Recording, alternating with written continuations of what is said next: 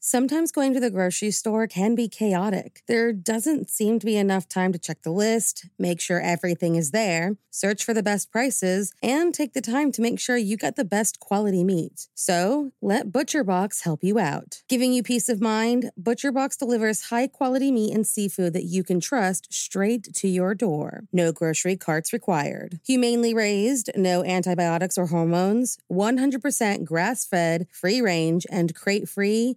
What more can you ask for? What about free shipping, customized box plans, exclusive member deals, recipe inspirations, tips, and tricks? You really can't go wrong with ButcherBox. Sign up at butcherbox.com slash morningcup and get our special deal. ButcherBox is offering our listeners a free for a year offer plus an additional $20 off. Choose salmon, chicken breasts, or steak tips free in every order for a year. Sign up today at butcherbox.com slash morningcup and use code morningcup to choose your free for a year offer plus get $20 off your first order. Today's podcast is brought to you by newspapers.com, the ultimate destination for exploring the mysteries of the past. If you're fascinated by true crime, get ready to dive into the stories that made headlines. Newspapers.com offers a billion pages of historical newspapers from the US and beyond, and you can search the entire collection in seconds. Their vast newspaper collection is a goldmine for eyewitness accounts, crime scene photos,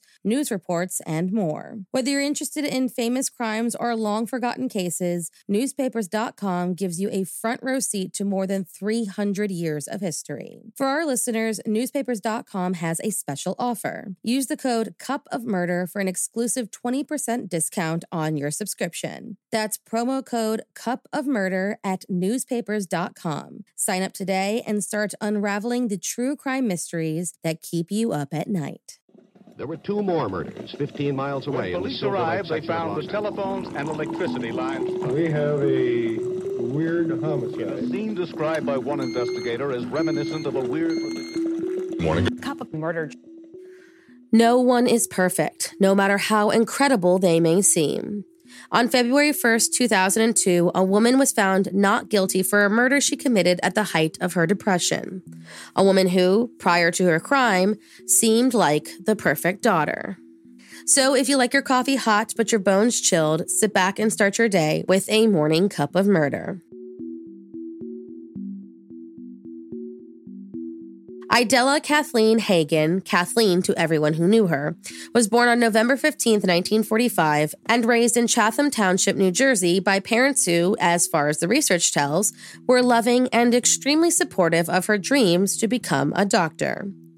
By 1963, she graduated high school and, 10 years later, graduated Harvard Medical School and became the first woman appointed as a resident in urology at the Massachusetts General Hospital in Boston becoming the chief of urology at the Rutgers Medical School nine years later.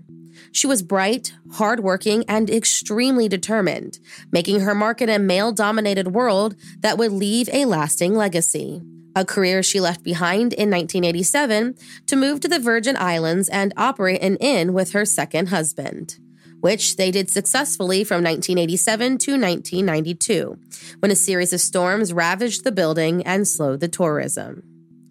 In July of 2000, 54 year old Kathleen, just as devoted as she was driven, moved back to New Jersey to take care of her elderly parents, who had grown far too ill to care for one another on their own. Everyone in Chatham Township remarked about Kathleen's kindness and willingness to drop everything for 92 year old Idella and 86 year old James, even helping to pump water out of the driveway next to her parents' home when Tropical Storm Floyd flooded the area. She was, as far as everyone knew, the perfect daughter. Just before 7 a.m. on August 26, 2000, Kathleen Hagen called the local police department to report that her parents were not only dead, but had been deceased for somewhere between four to seven days. Four to seven days that she had been living with their bodies. When police arrived and a cause of death was established, investigators realized that Kathleen, the perfect doting daughter who was still standing distraught in the home wearing a days old nightgown, had drugged them and then smothered them both with a plastic bag and a pillow as they slept. She was immediately arrested, charged with two counts of first degree murder, and held on a $2.5 million bail. As the defense started to mount their case, intending on arguing for an insanity plea, a defense psychiatrist named Robert L. Sadoff said that, after returning home to Chatham, Kathleen, who was still dealing with her two failed marriages and the loss of her medical career, descended deeply into her chronic depression after seeing the severity of her parents' failing health. Worried her worsening depression would inevitably lead to an institutionalization. That all of this became too much, and she cracked under the continued pressure. According to the psychiatrist on both sides of the trial, Kathleen believed she was receiving messages from television ads, traffic lights, and playing cards, and heard the voices of a male, whom she believed was the voice of her father, commanding her to commit the murders because, once they occurred, she and her parents would go to a place described as a, quote, childlike magical sphere where they'd regain their happiness that a female voice was telling her she could join her parents in that sphere if she performed rituals like walking in circles or going up and down the stairs backwards, spending hours curled up in a quilt between her parents' bed, waiting for the rituals to pay off. When days passed and nothing worked, she called the police. The murder, in their opinion, had no nefarious or vindictive motive, both agreeing that Kathleen was in the middle of a psychotic episode when she took their lives. Because of this, a judge found Kathleen Hagen not guilty by reason of insanity on February 1st, 2002, and sent her to a mental health institution. She was transferred to the Anne Klein Forensic Center for an undetermined term of confinement and was ordered to stay in treatment until a court determined she was no longer a threat to herself or to the rest of society. Which is exactly what happened on March 26, 2008, when she was ruled to be free of psychosis by the Superior Court of Morristown. She was allowed to leave the facility and move back to her Monmouth Beach home, where she would attend a partial day program and comply with the medical center's medication monitoring. However, in 2009, a Superior Court judge expressed concerns that Kathleen was not abiding by these conditions, claiming the now 63 year old had not been attending her sessions with a psychiatrist for quite some time and had been turning away the social workers who came to monitor her medications. Her attorney said that she, now in poor health herself, did not pose a threat or risk to anyone including herself, and said that he spoke with her frequently and that she remained lucid and rational. On April 18, 2015, Kathleen Hagen, after just over seven years of freedom, died at the age of just 69 years old. Left behind after her death was a bill that was passed in 2008 that made it mandatory to notify police when a killer is released from a psychiatric hospital, so they could be monitored with discretion and with compassion. This was the lasting legacy that she left behind. A legacy brought on by a vicious murder that eclipsed the incredible life she lived prior to her crimes. Thank you for joining me in my morning cup of murder. Please join me again tomorrow to hear what terrible thing happened on February 2nd. Don't forget to rate and subscribe and let me know how you like it. If you want to help support the podcast, there's always Patreon or just sharing it with your true crime obsessed friends. And remember, stay safe.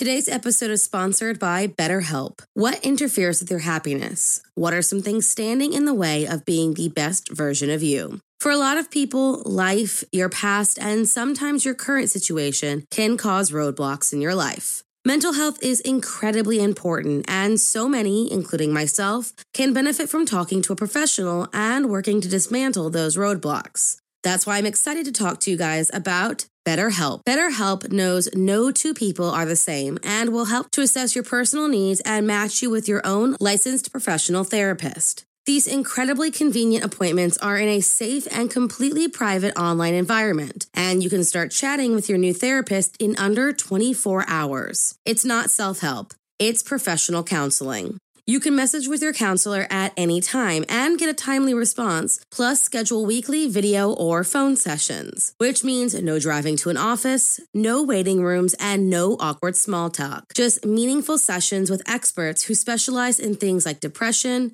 stress, anxiety, relationships, trauma, family conflict, LGBTQ matters, grief, and so much more. There is truly someone there for everyone. And BetterHelp is committed to finding your perfect match, which means if you and your counselor don't mesh for whatever reason, They make it easy and free to seek someone new if needed. BetterHelp is more affordable than traditional offline counseling. And with financial aid available and access worldwide, they truly make it easy for anyone to seek the help they need. As a listener, you'll get 10% off your first month by visiting our sponsor at betterhelp.com slash morningcup. Join over 1 million people who have taken charge of their mental health.